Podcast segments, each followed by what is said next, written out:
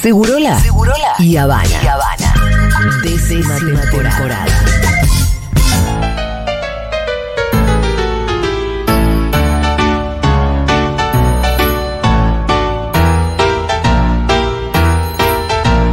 Muy bien, vamos a la columna de Aldana Contrera, quien ya estuvo chusmeando hace un rato aquí. Pero ahora viene la otra versión, que es la que va a hablar en serio. Ajá. Que se intitula ¿Qué es la madre suficientemente buena? ¿Escucharon alguna vez hablar de ese concepto? Es un No. concepto. ¿Madre suficientemente Sí, buena? Se llama así. Madre suficientemente Nunca escuché buena. hablar de ese concepto. Ay, bueno, te va a encantar, Julita. A ver, soy es, toda un, oídos. es un concepto psicoanalítico, lo trajo Winnicott, que es un psicoanalista británico. Más o menos en 1940 y pico empezó a hablar de esto para situarnos en qué estaba pasando un poquito a nivel crianza, infancia y demás, eh, con temas que trabajamos en esta columna eh, en esa época. Era la época en la que también se empezaba a pensar cómo se cuidaba a los niños pequeños en los hospitales. ¿Se acuerdan que alguna vez hablamos de esto de eh, tratarlos amorosamente, que alguien que los quiera los acompañe? O sea, es una, es una época en la que se empieza a pensar a las infancias como seres con necesidades emocionales. ¿sí? Es muy importante para el psicoanálisis porque trae una, una mirada justamente mucho más amorosa, el apego. Se empiezan a hablar de todas estas cuestiones que hoy, por suerte, ya tenemos como más internalizadas.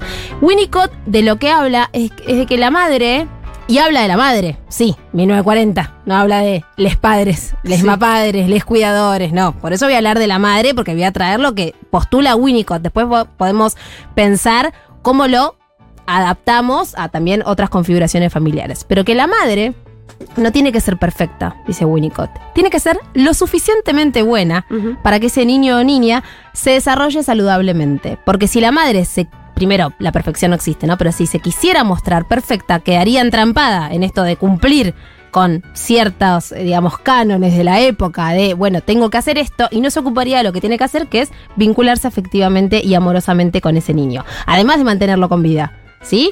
Pero en el mantenerlo con vida y cuidarlo amorosamente, va a haber un montón de errores. Y está bien porque es en esos errores en donde la madre se va a construir como un ser, esto, mundano, que no es una heroína, sino que hace lo mejor que puede con lo que tiene a mano. Sí, es un concepto muy lindo. Ahora lo vamos a seguir pensando. Pero antes de profundizar. Sí, viste que hoy Rita tuvo... Ah, la vida, Rita, ¿y qué pasó? Y que recién andaba preguntando, ¿quién es perfecto? Ah, sí. Y ¿En le serio? dijimos, todos le dijimos a coro, nadie. Bien. Y ella dice, yo. sí. Acá nadie hay perfecto. Y ella dice, yo soy perfecto. Bueno, Y nos cagamos de risa, le dijimos, no, a Ale- coro. Todo, no, No, tampoco. Rita, vos tampoco sos bueno, perfecta. está bien, está probando, a ver qué onda. Mirá si le decían que sí. Mirá con qué data se iba. Claro. O sea, es Pero- espectacular. Tenés que probar, te tenés que formar con lo que te dicen. Pero bueno, Fue, te lo Sí, tuve sí, que sí. decir porque es acabamos de tener ese precioso Sí, sí, de sí, que sí. sea Acabo de perfecta. tener ese diálogo ahí en el almuerzo. Tremendo. Bueno, y se puede pensar perfecta porque ve también las fallas en los demás. Obviamente en ella misma no las va a ver nunca. Es una, es, eh, además es bastante perfecta, Rita. Eh, antes de seguir profundizando en la madre suficientemente buena, que me encanta, vamos a hablar de otro concepto precioso de Winnicott, que es el de la preocupación materna primaria. Es como si lo quisiéramos ubicar, va antes que el constituirte en una madre suficientemente buena. Cuando devenís en madre, dice Winnicott, Sí. cuando de pronto ese niño o niña nace, ¿qué es lo que pasa? Te empezás a preocupar únicamente por su salud y bienestar. Medio, de hecho, entras en un mood medio obse al principio, ¿sí? Sí, claro. Como de, de estar escuchando todos los ruidos que Sí, hace, de mirarlo si respira. ¿Cuántas veces te despertaste Y a medio eh, animalesco, ¿no? Medio animalesco, como algo que no puedes controlar. Porque, además porque no hay intelectualidad en tu vida directamente. No, para nada. Apagaste toda esa parte. Apagaste toda esa parte. sos un así, yo me sentía, ¿sabes qué me pasaba en serio? Sí. Me sentía como una mona. claro, claro. Tenía una sola preocupación que era que Sí. esta cría Yo me acuerdo la segunda vez que fui a tu casa Sí. por tema teta y yo te digo, "Es- ay, está más grande, se nota que creció. ¿En serio te parece que creció? Como una, un miedo, a- ¿de verdad crees que creció? Como Sí. estará comiendo bien, ¿no? Un poco la preocupación materna primaria eh, tiene como esos ejes, ¿no? La- el alimento, bueno, su salud general, el color de su piel, porque si se ponen muy amarillos tienen bilirrubina alta, entonces la madre lo pone bajo el sol, le saca foto. Hoy en día la preocupación materna primaria tiene muchas fotitos, ¿no? Fotos, fotos con diferentes luces, fotos de la caca, ver qué, te- qué, qué- qué cantidad hace, de qué color hace, mandarle al pediatra. Bueno, hay algo de ese, tengo que mantener con vida a este ser que te mantiene, como bien decía Julita, un poco alejada de todo lo intelectual y también un poco alejada de todo lo otro que te importaba. Y puede ser desde o sea, un partido de fútbol hasta, no sé, qué pasó con tu pareja, que no te Sí, importa la libido, nada. La además. libido está puesta en otro. En un primer momento tiene que estar, dice Winnicott, cuando habla de la importancia de esta preocupación materna primaria, en ese primer momento, tiene que estar ubicada en ese niño o niña. Pero no solamente en mantenerlo con vida, que estábamos hablando de, bueno, el alimento, ¿no? Cuando las madres se preocupan tanto por la lactancia, ¿no? Quien desea dar teta y algo de eso no sale. No es la, la angustia y la frustración que, que está detrás de eso no es solamente, uy, que quería dar teta y no me sale. Es que lo que está de fondo es, tengo que mantener con vida a este bebé. Es mi tarea, ¿no? Entonces, esto que se puede ver ahí en estas cuestiones de más de mm, fisiológicas, también dice Winnicott, hermoso que ya empieza a hablar de esto, dice también tiene que quererlo a ese bebé, tienen que entablar un vínculo amoroso en donde ese niño se sienta cuidado, sostenido. Winnicott habla de, de un concepto que es el holding, que es como de, de sostener, no solo de sostener en brazos, sino de sostén emocional, de que ese niño se sienta que llegó a un lugar en el que lo estaban esperando, lo están queriendo, ¿no? Y cómo eso le va a permitir relajarse, una parte del tiempo y la otra parte del tiempo en la que está sintiendo hambre, incomodidad o displacer, pueda enseguida saber que va a venir alguien a resolverle esa situación. De hecho, la preocupación materna primaria te permite decodificar esas cosas que nadie más ve, ¿no? Como, no, hizo una carita rara, no, hizo un movimiento, un ruidito que a mí me, no, no me gustó. Los pediatras, que otro día escuché la columna de Santi Levin que habló de, de la pediatría, los pediatras trabajan mucho con esta, esta idea de que lo que dice la madre, la madre, padre, cuidador, hay que escucharlo de verdad porque están viendo algo que nosotros probablemente no estemos viendo. Tiene una mirada medio lince, ¿no? Como muy afinada. Por supuesto, si esto se sostiene en el tiempo, nunca se corta. Toda tu vida depende de mantener con vida a ese niño o niña. Toda tu preocupación está puesta ahí. Pasan los meses y algo de eso no se, no se termina yendo. Esa independencia emocional ¿no? De parte de la madre hacia ese niño o niña no cesa un poquitito, bueno, estamos ante algo patológico, ¿no? La idea no es romantizar esa preocupación, pero sí entender que es una etapa Claro. necesaria para esa constitución del vínculo y por ende de ese niño o niña. Entonces, pasamos primero por esa etapa tan importante y ahí viene, si queremos, forzamos un poco ahí la cronología de los hechos, viene esto de ser la madre suficientemente buena. Obviamente que lo que va a primar en una madre suficientemente buena es que se equivoca y que hace lugar a esa equivocación. Quiero decir, que acepta que se puede equivocar en su rol materno. Que eso medio que choca con la idea de la madre sabe, ¿no? Esta idea medio como sostenida en sentido común de que la madre sabe todo. Como si, y acá el falso instinto ma- maternal, ¿no? Exacto. La falsa idea del instinto maternal. Claro, que vos por ser madre sabés Claro. que es lo mejor. O que todo lo que estés decidiendo, diciendo va a estar bien por el solo hecho de que sos la madre. Claro, exacto. No bueno, ya sabemos que eso no es así. Pero entonces, digo, ¿cómo podemos hacer para hoy en día tomar este concepto precioso de la madre suficientemente buena que se equivoca un montón y hace lo mejor que puede? Ahora vamos a ver qué cosas tiene que tener esta madre suficientemente buena, ¿no? Para, para hacerlo, según Winnicott. Pero digo, ¿cómo podemos tomar ese concepto para no castigarnos tanto, no sentir todo el tiempo tanta culpa? Que es algo que de verdad lo vemos quienes trabajamos con crianzas a diario. Digo, esto de no puedo ser, con toda la información que tengo, ¿no? Con la, si tenés la suerte de recibir la información, leerte el libro que te gustó de mm, crianza, escuchar la columna de Aldana Contreras, con toda la información que tengo, no puedo igualmente llegar como a ese ideal, ¿no? De la madre que, bueno, cría de la mejor manera, con comida saludable, con los pies descalzos, con... Bueno, que, que no me desbordo, que no, No le dar no- chisito. no le- El otro día me crucé con Laura en el día de las ¿Qué infancias. hablaron de los chisitos? Obvio. No me dijo nada, mira Ah. qué descarada. ¿De qué lado pensás que estuvo Laura? Supongo que el tuyo, probablemente. Pero es un tema generacional. ¿Qué decís? No me dijiste nada, Laura, sé que estás escuchando. ¿Qué La hablas? cara, la cara de Aldana. Ah, terrible. ¿Cómo no va a estar de mi lado? Soy tu hermana, la No, sangre pero tira. porque primero estaba al lado de los chisitos. Eh, está muy bien. Y Rita también. Rita estaba. Sí, que no, y Y, Nina- y- y no, Gala. Gala. Gala-. Gala me solo mataba, quería. me mataba las, mati- las manitos de La Gala mani- y de Rita dos. entre las manitos de los chiquitos del La barrio dos ahí. polaca metiéndose a sacar Sí. chisitos. Sí. No, una preciosura. Bueno, entonces, volvemos a la madre suficientemente buena y a qué tiene que tener para justamente considerarse una madre suficientemente buena. Tiene que tener eh, primero esto, la responsabilidad y, y el cuidado básico de mantener con vida a ese niño, darle higiene, o sea, mantener su higiene, darle alimento y darle abrigo. Eso, digo, Winnicott empieza hablando, porque hay que empezar por el principio, porque si no, solamente decimos, ay, haz lo mejor que puedas, no le des de comer, no lo abrigues lo suficiente. No, no, lo primero es lo primero, ¿no? Pero tiene que estar, dice Winnicott, disponible, ¿sí? ¿Qué quiero decir con lo de disponible? Que los niños, ¿qué hacen? Demandan. Demandan. Todo el tiempo. Te sin piden. parar. Non-stop. Desde que nacen, demandan. Aun cuando no saben hablar, si algo que saben hacer es Hablando de demandar. eso, hace rato que no veo a Rita. ¿En qué anda? Con el iPad zampu- zambullida dentro del iPad, ¿no es cierto? ¿Eh? Ah, la librería. Ay, mira. Se fue a jugar con Leila y Mau. Ah, está muy bien. Bueno, eh, ¿qué tiene que tener esta madre? Disponibilidad, porque esa demanda tiene que ser respondida.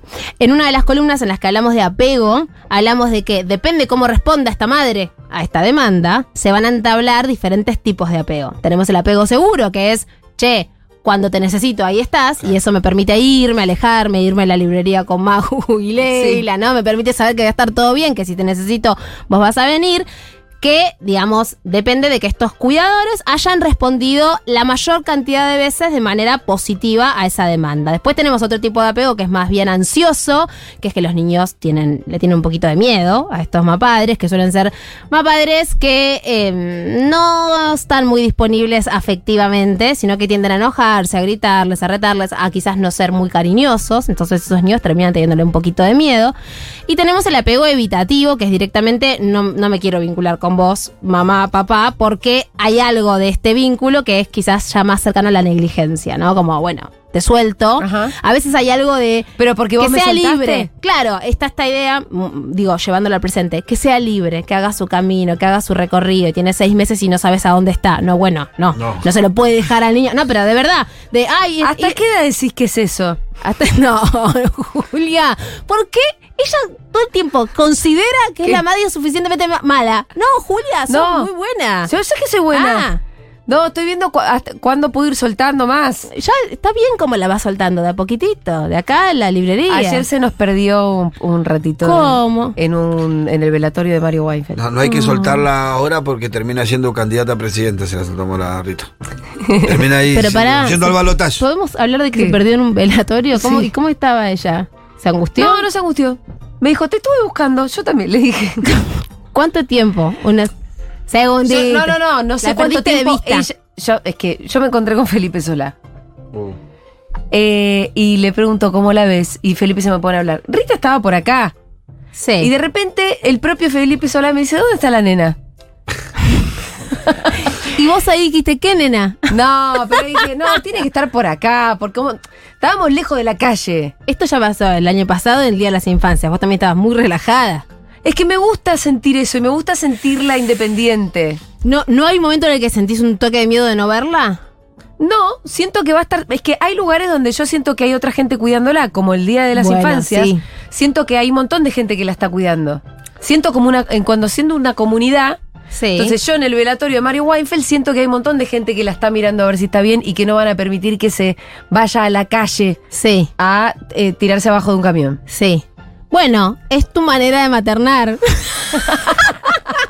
no, no está mal, porque Como también te lo digo, confías. bueno, No. es tu manera de maternar. No, no. Confío un poco en que ella no Confías se va a ir a tirarse. es perfecta y no se va a ir sola Confío en que ella no va a tener el instinto de ir a tirarse abajo de un camión. No, en eso Confío en que en el medio alguien dice, hola Rita, quédate por acá. Ajá. Y confío en que nadie se la va a robar. Bueno, esto está muy bien. Confías en ella también. Y confío en ella. Eso está muy bien. Como que hay un momento de confianza en la comunidad y en general en largarla un poco y no estar mirándola. Eso está buenísimo y de hecho Winnicott habla de esto. Sí. Dice, no puede haber una, una sobreprotección permanente. Sí, no, no, no. puede haber una idea de cuidado, que no se me vaya de vista, cuidado, que no haga algo que pueda ser potencialmente peligroso, porque el mundo es potencialmente peligroso y debieran poder de a poquitito ir ganando esa autonomía progresiva de la que tanto hemos hablado en esta columna, en donde ese niño o niña, bueno, va encontrándose con pequeños desafíos. Esto, te perdí de vista un rato en el supermercado. ¿Quién no perdió alguna vez Sí. a su madre en el supermercado y saliste iriosa de esa, de esa situación? Nosotros lo Entonces, perdimos a Héctor cuando era chiquito. ¿Dónde? Tenía dos años en un shopping. ¿Y? Estábamos comprando ropa Terror. con. A mí es mi. mi- Es que, pues, No, lo- empiezo a chivar. En un shopping no le, no le suelto la mano. No. No, y nosotros No me quedo mirando una vidriera pensando que la comunidad la va No a soy cuidar. negligente, Julita, no, Claro, estábamos mirando unas camperas, creo que era que estaba mirando Débora y de repente no pero fue un segundo, no Héctor, Y Héctor, y Héctor, y Héctor, y empezamos a buscarlo, buscarlo, buscarlo por todos lados. Enseguida eh, conseguimos, eh, encontramos uno de seguridad, le dijimos, se me perdió el nene. Ay, Dios. Y el tipo hace automáticamente, cierren todo, Sí. empieza- porque era un momento medio complicado, año 90, eh, dos- 99, 2000. Ajá. Y nada, cerraron todo el shopping, lo empezamos a buscar por todos lados y pasaban los minutos, pasaban los minutos. Casi una hora buscándolo. Uy, Dios. ¿Y? Y en un Una hora de un nene de dos en un shopping me no parece la peor pesadilla. Sí. No, lo de. Rita ayer duró exactamente tres minutos. Claro, Está no, esto duró un montón y estaba. Lo encontramos en Nacy, en, en- en- en donde venden la cosa, adentro de como una cucha de perro, Ay, sentadito ahí. Lo encontró una como- señora de seguridad y empezó a avisar y lo fuimos a buscar. No sabes cómo llorábamos los dos con Débora, estábamos Ay, volviendo locos. pobrecito. Encima eran re jovencitos. Sí, éramos chiquitos. chiquitos, Tenían habían chiquitos. perdido 15 todos, años. todos habían perdido, había muchos niños perdidos. Sí. Escuchá, el otro día en Ciudad Oculta era muy lindo que cada tanto decían, ¿no? Uno. Eh, eh, no Sí. encontramos a la. Ahí está, ahí apareció, era muy Sí, lindo. sí, Pero sí. además Tanto- había otra cosa que yo noté, que es que había mucho hermano buscando hermanos. Sí. Claro, sí. Porque en realidad el que está a cargo es el eh, Dante, te busca tu hermano Carlos. Sí, sí, ¿viste? sí, sí, sí, sí, sí. Era muy así. A mí Sí. me pasó que nosotras fuimos con las poricultoras a armar ahí ese dispositivo de, de- de lactancia y crianza. Y entonces íbamos, por momentos salíamos a buscar, ¿no? Madres o. Y, y era como, bueno, tenía un bebé y era. ¿Es? ¿Quién es? Porque por lo general no era su hijo, era Ah, mi hermanito. primito, mi hermanito, mi cosito, el hijo de tal. Entonces nos costaba rastrear a las madres, pero después re bien, estuvieron. Para mí funcionó un exitazo. mucho mejor de lo que esperaba. Fue un exitazo. Bueno, eh, para cerrar de Winnicott y qué, qué, pi- qué Winnicott. necesita. Es, es muy buen nombre. Hermoso. Por eso lo dijiste como 20 veces. Pero chicos, Winnicott. Es muy bueno decir Doble N, Winnicott. doble N, doble T. Sí.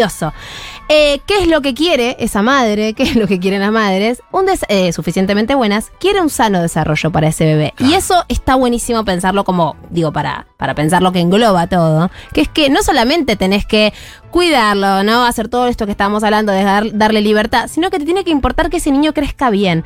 Y esta es como la, la mirada linda de esta frase que a veces justifica cosas espantosas, que es bueno, tiene buenas intenciones, ¿no? No todo se justifica con las buenas intenciones, pero sin las buenas intenciones en la crianza no podemos criar a Claro. niños saludables, porque tenemos que querer su felicidad. Claro. Tiene que estar eso por delante. Después nos podemos equivocar, replantearnos, repensarnos, decir esto con mi segundo hijo no lo voy a repetir, pero hay algo de esos errores que son necesarios para que esos niños también nos vean, como dije antes, como personas con errores que se frustran, que se enojan, que la pifian y que después continúan adelante. Hay muchísimos mensajitos. A ver. Varios audios también, mientras tanto voy a leerles. Yo perdí a mi hijo en una manifestación de apoyo a Brookman. Ah, mirá, es un montón. Uh. La fábrica recuperada. Sí, Bruco. Tenía 8 años, lo encontramos a los 10, 15 minutos, tiene 28 ahora y no me lo perdona. Yo me perdí cuando era chiquito en el corso. Y Oh. me pegó un susto también, ahí lloraba, me acuerdo, mirá, me acordé justo. Pero en el Terminé en el escenario del corso y Ah. Claro. con el tipo de acá se perdió un nene, ¿cómo te llamás? Yo lloraba, no podía decir ni cómo me llamaba. Ay, pobre Yo no sé Sí. qué trauma Ay, no, tengo con eso. chiquitín. No sé si me perdí, mamá, decime alguna vez, pero yo tengo, yo estoy en un recital hoy en día con Rafa, mi marido, y me pongo nerviosa si lo pierdo de vista. ¿A Rafa? Yo tengo un problema, por eso digo que Sí. el otro día fuimos a ver al cuelgue y le dije, bueno, pongamos un punto de encuentro. Me dice, amor, estamos en Luna Park, o sea, me mandas un WhatsApp, cualquier Sí, cosa. estoy al lado tuyo. al- Si miras para el otro lado, va a haber. Y ahí, y en ese momento, y en a ese, en momento amiga. Aldana saca un hilo largo y dice, guátate acá y yo meto la otra no, punta. le daba la mano fuerte. Bueno, todos tenemos. Atémonos, por favor.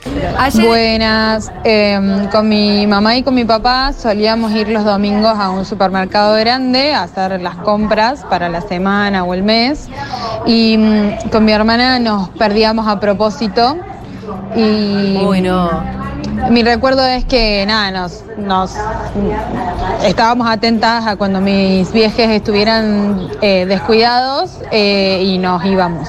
Y nos íbamos a la parte donde estaban todos los juguetes y demás. Y, y nada, siempre nos terminaban llamando por, por, por los parlantes algún policía.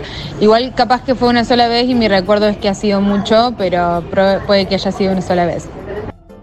Claro, vos pensaste que ya era una tradición y capaz se la mandó una vez. Pero qué bajón eso. Qué bajón. Igual el jugar a esconderse. Yo esto me pongo del lado de la mamá.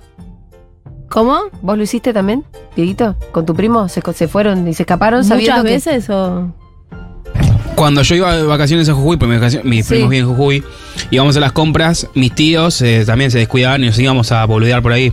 Tipo a ver otras cosas. Ellos estaban muy comprando las compras y nosotros íbamos a boludear, tipo a jugar con Hasta las que, cosas. te, hasta que decían Dieguito Vallejo, por No, favor. no llegaban a ese punto porque los teníamos medio de radar, Ah. Pero no nos mostrábamos, tipo, los mirábamos así espiándolos y Bueno, seguíamos. igual Niños, no hagan eso, por los favor. niños igual le- les gusta esconderse. Las Sí. escondidas es un, son un, es un juego muy lindo porque en, en algún punto, me voy a poner un poco profunda, lo que están esperando es que alguien los busque. Mm. ¿No? Hay algo muy lindo. Siempre que tu hijo se esconda, búscalo. No le digas, dale, salí que nos tenemos que ir. Claro, Búscalo. claro. Es re- y encontrarlo y es re decir, lindo. acá está. Acá está, qué lindo. Eh, mm, ¿Qué más? Ayer estuve en el velatorio y presencié la búsqueda de Rita. Ah, hubo una búsqueda. Si te dije. Claro, pero como evidentemente hubo otra gente que se enteró. Porque estábamos en una comunidad, Aldana. Entonces yo no la vi, salí hasta la Sí. calle, Ah, donde estaba su papá. Le digo, Rita está con vos. No, boluda. Me pone así cara como de ya perdimos. Más No, no. dramático, él. Entonces vuelvo a entrar rápidamente y dije un poco en voz alta. Alguien vio a Rita y enseguida alguien me dijo, está acá en el sofá. Listo. Listo. bien, Se termina. Bien. está bien. Eh, hola, yo perdí. Bueno, ahora llegan las historias de. Yo perdí a mi sobrino en un show de Marcela Morelo.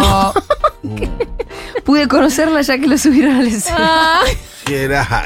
Es una buena técnica, ¿eh?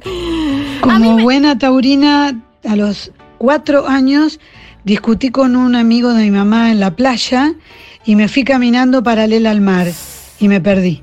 Y sí. Sí. Y bueno, y aplaudieron y me encontraron. Pero me acuerdo de la discusión y que me fui enojada paralela al mar. Es que en la playa perderte es muy Sí, fácil. sí, en la playa el tipo. Salís del mar y no sabes bien a dónde están toda la sombrilla. Eh, cuando pensás que hay mucha gente cuidándola es cuando todos se confían y ahí pasan las cosas. Lo digo por experiencia propia. No, pero no. Bueno, está bien. Es Sí, hay lindo que pensar tener- en la crianza comunitaria un poco. Sí, obvio. Hemos hecho columnas Pero de aparte vos Sí. sabés dónde, dónde sí, dónde no. No, No es que quiero estamos spoilear. diciendo que estamos en un, en No. un shopping de Eso. Dubai y la dejamos aquí a, a la nena sola por ahí. Exacto. No, no. Eh, eh, ¿Qué más? ¿Dónde estoy? Me gustó que cuando llegaron los hijos dijo, ya está, no hablamos más de... Ah, volviste a lo de los Ah, perdón. sí, dijo así, es verdad. Ah, cuando llegaron los nenes. dijo, sí, no, no hablemos más, a ver si escuchan. Sí, dijo, bueno, después la van a ver, pero no, no la hablemos van a más de ver. ellos. Mi papá nos perdió a mí y a mi hermana en el aeropuerto de Chicago. ¡Ay, no, en un aeropuerto! ¡Qué pesadilla! Ay, Dios. De Chicago, además, que debe ser inmenso. Los no lugares tipo aeropuerto, shopping y demás, que es como toda gente que va, viene. Ay, Dios. No, no, no, no. no. En un aeropuerto, además, tipo de repente, de estos grandes de primer mundo, uy, vi un trencito, me subí. Ah, Puf, se te fue a otra terminal. Listo, está con las Ya valijas. Ya está. La. Seguroles, eh, cuando tenía 8 fuimos con mi familia de, viaje, de vacaciones a Santa Teresita y yo estaba con mi primo que tenía, si yo tengo 8 debe tener 14, 15 y nos fuimos a tirar con unas tablitas de telgopor y una ola gigante me llevó para otro lado y cuando salí estaba solo. Y eh, yo sabía que mi familia estaba como atrás, había que avanzar un montón y estaban como atrás de una duna. Y en el camino de buscarlos eh, me encontré una obra de teatro y me senté a mirar la obra de teatro. Bien.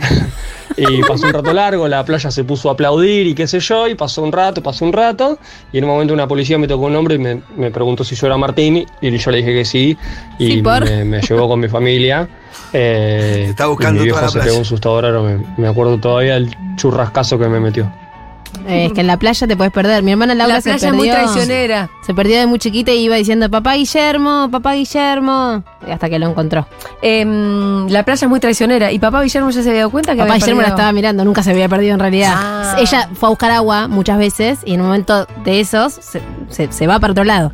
Entonces mi viejo la empieza a seguir. Cuando entras al mar un rato largo, no te das cuenta Oh. que el Sí, mar te mar lleva lleva. 50 kilómetros. Sí, es mar chiquita. Estás en otro balneario. ¿Pero qué onda? ¿Y los vetás o no los vetás si se pierde? No, bueno, si se pierde como vos, Dieguito, que te ibas a propósito. Sí, ahí sí, te Ahí recagas a pedo. Lo no recagas a pedo. la, la gente grande no sabe, capaz se perdió en serio y no, te va a decir. No, te das cuenta, te, das das cuenta? cuenta, Ah, sí, porque está angustiado, llorando, o está preocupado. Si, te per- si lo hiciste medio en jodita, sí, retás. Explicás que eso es muy grave, muy peligroso. ¿Qué más? A ver. Hola, Seguroles. Eh, cuando tenía 6-7 años, eh, mi mamá hizo que me perdiera medio, como entre comillas, a propósito, en el supermercado donde íbamos siempre a comprar, eh, porque medio que me escapaba o me quería soltar de la mano y quería ser la mía. Entonces, en un momento realmente me perdí. O sea, yo perdí a mi mamá, ella Claro. no me perdió en ningún momento. Y nada, me dejó unos minutos ahí como medio dubitativa porque no sabía dónde estaba mi mamá, la desesperación la tuve yo. Y hasta que nos reencontramos y todo bien. Bueno, medio hija de rigor. Eh, medio hardcore, Como- ¿no? Eso. Medio hardcore. Era un Sí, challenge. sí, sí, el challenge de hardcore. dejar hacer cre- creer a tu hijo que te, se perdió. No, no Mi abuelita tenía un poco esa pedagogía. Y bueno, sí. Y a veces a mí. Y ahí estoy está. por hacerla, y ahí está. Y está en algún lugar. Y sí. No, pero a veces estoy por hacerla y digo, no, no, no, no, no, esto no se hace. Yo en la playa me perdía de chico, pero porque iba a pedir comida a las carpas. Eh, me mangueaba las frutitas, los sanguchitos, las vianditas que la gente se llevaba. Eh, y después ya de grande hacía lo mismo de ir de, Pero que eso es un de balneario en balneario, pero porque me iba a los vestuarios a ver hombres desnudos. Ah. Bueno, eso ya en la Bueno. adolescencia. Bueno, saben que Eh, eh, muy, muy de un perrito lo que hacías vos. Muy perrito. Rafa tiene cuatro hermanos, o sea, eran cinco, y cuenta la historia de que una vez estaban veraneando en un, en un lugar y que sus papás estaban durmiendo y ellos tenían hambre. Entonces se fueron a la casa del vecino Sí. a pedirles comida y Sí. se quedaron ahí. Y se levanta mi suegra y no, no estaba ninguno de sus cinco hijos, que tenían entre ¿Qué? ocho Sí. y dos años. Ah, Ponele. Eh, y la vecina se acerca y le dice, están en casa, están merendando en casa. Fueron a pedir comida a otra casa. Está bien. instinto Hola. de supervivencia. Hola chicos, Eh, a mí también me perdieron en Estados Unidos. Eh, estábamos en Nueva York con mi familia, nos íbamos a tomar un avión cuando yo era chiquita, tenía ocho más o menos, nueve no me acuerdo. Y, mm, y yo me tomé el avión equivocado y me fui a Nueva York y mi familia se fue a París. Mentira. Qué Y bien. ahí justo tuve la mala leche que me crucé con unos ladrones que habían intentado entrar en mi casa. Ah. Me iba a pasar. No es- no es Qué Sí, una, mirá. Esa Débora- peli me da miedo. A mí, por ejemplo, me da sos. miedo. Débora me hace acordar cuando una vez sí, eh, eh, venía- estaba esperando visita, ella venía a visita, estaba en la unidad número uno de La Plata. Sí. Y Débora llegaba a ponerle 8 de la mañana, ya entraba al salón. Y nos quedábamos hasta las 6 de la tarde en la Ah, visita, mirá. una visita larga. Y 9 de la mañana no venía, 10 de la mañana no venía, 11 de la mañana no venía, 12 del mediodía no venía. Como a la 1 del mediodía entra. Sí. Yo estaba loco, ¿qué le pasó a mi familia? Llegó Ella venía con los pibes con, siempre. con Héctor y con Iván, los dos. ¿Qué te pasó que llegaste tan tarde? Y era que había llegado hasta la hasta eh, Constitución, Sí. que va para La Plata, el tren, ¿no? Sí. Constitución La Plata. Subió los chicos al tren, se dio vuelta para agarrar la bolsa y el tren arrancó y quedó los chicos. No, no. Y el policía, decía que había un policía que le gritaba por la ventana, te lo bajo en la otra estación. Dios te lo mío. bajo en la otra estación, tranquila, porque ella iba corriendo y dice desesperada, mi chico, mi chico, mi chico. Y- Bueno, eso, el Entonces- subte, tren. Ay, qué Oh, tuvo que irse a buscarlo a los chistes. Cuando llegó estaba Héctor tomando una coca y Iván comiendo un alfajor que le habían comprado los policías. y ahí Ay, ¿no que no hay que ser antirrati? Y nada, los tenían ahí a los dos y fue, los retiró y los trae, y llegó tarde ahí, pero me estaba haciendo acordar, te acordando dejé los nenes en el Eso tren. me da mucho miedo también de las puertas de subte, los colectivos. Sí, nunca, eh, que ahí le enseñaron, nunca suban a los chicos primero. No. Eh, y sí, pero si el no, tren tenía arranca que y te quedan abajo de la Tenía que lo subir mismo. las bolsas primero y Ah, después subir bueno, con sí, los chicos. Sí, bolsa primero. Totalmente. lleve la bolsa. bolsa. Hay muchas historias más. Pásame alguna más, dale. ¿Qué tal? Yo tengo una hija de 6 y el año pasado en un momento estábamos caminando por Florida, que nunca habíamos caminado por ahí, y ella me preguntó, mamá, ¿qué tengo que hacer si me pierdo? Y me costó contestarle, eh, a ver si Aldana, que si hay que, no sé, alguna indicación para darle a los que niños si se pierden, ¿qué Yo tienen le que dije hacer? hace unos años, Correa. No estaba escuchando la edad. Ocho. Ah, bueno. Seis. ¿Quién da más? Me parece Eh, que dijo seis, seis. No, bueno. ¿Qué eh, tal? Yo tengo está. una hija de Ahí 6 tenés. Ah, bueno. eh, primero, hacerle saber tu número de celular. De, de, de a numeritos de a uno. O sea, tipo 2, 4, 3, así. Que sepa tu celular. Si a partir de los 6 años, chicos, tiene que saber tu número de celular. Tiene que saber su dirección. Ajá. A la vez le tenés que decir que no se la puedes decir a nadie más que. Qué difícil todo. Uh, es re complicado, pero de decirle tu número de celular y bueno, esto, que tiene que buscar a alguien. ¿Saben qué? Se sugiere que es, es una chotada, pero ¿Qué? en realidad es un ¿A poco. Policía. Sí, o una mujer con hijos. Si ves a una mamá, Ah, acércate claro. y decirle me perdí. Porque se supone que esa persona va a decir, pará, Yo freno todo cuidar". Sí. y yo te voy, voy a esperar a que tu madre te venga a buscar. Tiene todo el sentido del mundo. Sí, O un policía o una mamá con hijos. sí, sí. Em, O alguien que trabaja en un local. o Correa.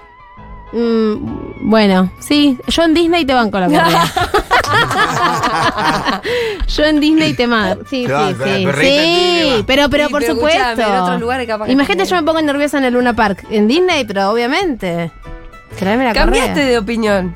Bueno, puede ser, porque me di cuenta. está bien. me di cuenta que me da miedo. Y bueno, puede ser. No está tan mal. Aldana Contreras, hasta el viernes que viene. Adiós.